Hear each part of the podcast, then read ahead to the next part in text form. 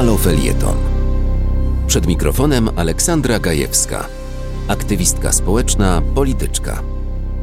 Dziś będzie o fałszywie pojmowanym wykluczeniu. O tym, że ludzie, którzy na ustach mają frazesy o walce z segregacją, dyskryminacją, prawem wolnego wyboru, tak naprawdę mogą wykluczyć ze wspólnoty innych. W sposób bardzo bezpośredni, poprzez eliminację ze społeczeństwa.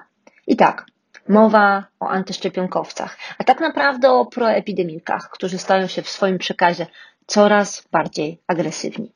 Przez ich działania umrą osoby, które niestety zaszczepić się nie mogą. Chorzy, słabsi, niepełnosprawni. Ale nie tylko oni. Jeśli wskaźnik wyszczepialności będzie zbyt niski, wirus będzie stale mutował. Aż zmutuje tak, że oprze się wszystkim możliwym szczepionkom. Wizja katastrofalna? Może tak, ale wcale nie nierealna. Przykład idzie z góry. Pamiętacie może Andrzeja Dudę, który na słynnym spotkaniu w Końskich powiedział ja się nie szczepię, bo uważam, że nie. Albo później w wywiadzie, gdy stwierdził, że no nie lubi, jak ktoś zbliża się z igłą do jego ciała. A może kojarzycie program mm, Jana Pospieszalskiego w TVP? Prime time, wysoka, wysoka oglądalność. I w jednym z wydań przekazana wprost pigułka najgłupszych teorii spiskowych dotyczących szczepionek.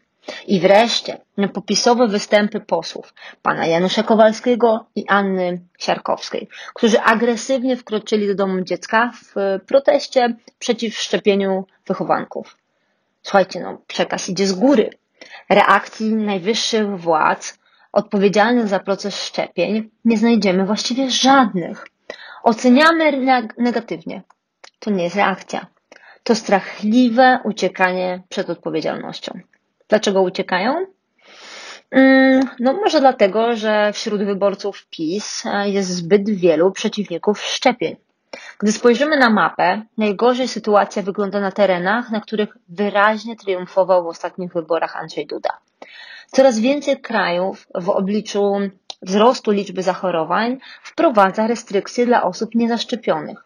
A Polska? Mm, no, Polska chyba nie planuje.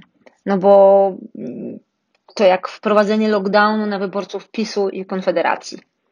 Ostatnio antyszczepionkowcy zaatakowali punkt szczepień w Grodzisku Mazowieckim. Władza ośmieliła agresorów, nie bójmy się tego powiedzieć, a wycofać się z tego będzie im naprawdę coraz trudniej. Dziś rządzący kalkulują życie i zdrowie każdego z nas.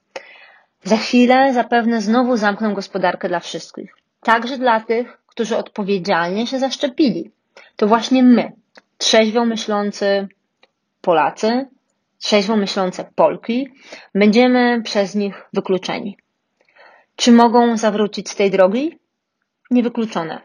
Musieliby tylko przedłożyć interes społeczny ponadpartyjny.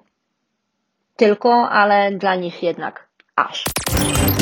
Wspieraj niezależne Halo Radio, które mówi wszystko. www.halo.radio ukośnik SOS. Dziękujemy.